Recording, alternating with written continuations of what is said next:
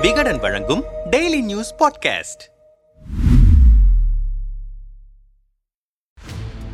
வழக்கமான இருக்கை இணைந்து செயல்பட அறிவுரை. எடப்பாடி அதிமுக அலுவலக விசிட் ஸ்பாட் ரிப்போர்ட் ஜூலை பதினாறாம் தேதி நடந்த பொதுக்குழுவில் அதிமுகவின் இடைக்கால பொதுச் செயலாளராக எடப்பாடி பழனிசாமி தேர்வு செய்யப்பட்டார். அந்த நேரத்தில் பன்னீர்செல்வம் தனது ஆதரவாளர்களுடன் அதிமுக தலைமை அலுவலகத்திற்கு செல்ல முயற்சி செய்தபோது அங்கிருந்த எடப்பாடி ஆதரவாளர்கள் அவரை தடுக்க முயன்றனர். இதனால் இருதரப்புக்கும் இடையே மோதல் ஏற்பட்டு வன்முறை அரங்கேறியது. இதனால் கட்சி அலுவலகத்திற்கு வருவாய்த்துறை அதிகாரிகள் சீல் வைத்தனர். இதற்கு எதிர்ப்பு தெரிவித்து ஓபிஎஸ் மற்றும் எடப்பாடி நீதிமன்றத்தில் வழக்கு தொடுத்தனர். இந்த வழக்கை விசாரித்த நீதிமன்றம் எடப்பாடிக்கு அலுவலகத்தின் சாவியை வழங்கியது. ஆனால் ஆகஸ்ட் இருபதாம் தேதி வரை அலுவலகம் செல்ல நீதிமன்றம் தடை விதித்திருந்தது. இந்த காலக்கெடு முடிவடைந்தாலும் பொதுக்குழு வழக்கு நிலுவையில் இருந்த காரணத்தால் எடப்பாடியால் அங்கு செல்ல முடியவில்லை. இந்த நிலையில்தான் ஏழாம் தேதி சிபிசிஐடி அதிகாரிகள் சேதம் குறித்து அலுவலகத்தில் நேரில் ஆய்வு நடத்தினர். இதைத் தொடர்ந்து இடைக்கால பொதுச் செயலாளராக எடப்பாடியும் அவர் நியமித்த அமைப்பு செயலாளர்கள் தலைமை கழக நிர்வாகிகள் ஆகியோர் பொறுப்பேற்பதற்கான நிகழ்ச்சி எட்டாம் தேதி ஏற்பாடு செய்யப்பட்டது. அதன்படி நேற்று காலை பத்து முப்பத்தி எட்டு மணிக்கு பசுமை வடி சாலையில் உள்ள தனது இல்லத்திலிருந்து கிளம்பிய எடப்பாடியை வழிநெடுக்க தொண்டர்கள் மலர் தூவி வரவேற்றனர். பின்னர் பதினொன்று நாற்பத்தி ஐந்து மணிக்கு அலுவலகம் வந்த அவர் வளாகத்தில் இருக்கும் எம்ஜிஆர் ஜெயலலிதா சிலைக்கு மலர் தூவி மரியாதை செய்தார். இதையடுத்து அலுவலகம் உள்ளே செல்லும் முன்பாக வாசலை மூன்று முறை தொட்டு வணங்கினார். பின்னர் முதல் தளத்தில் இருக்கும் கூட்டரங்கில் நிர்வாகிகளுடன் இடைக்கால பொதுச் செயலாளராக பொறுப்பேற்றுக் கொண்டார். இதைத் தொடர்ந்து நிர்வாகிகள் மத்தியில் உரையாற்றியவர் பொதுச் செயலாளர் அறைக்கு சென்றார். இதுகுறித்து நிர்வாகிகள் சிலர் நம்மிடம் கூறுகையில் பொன்விழா காணும்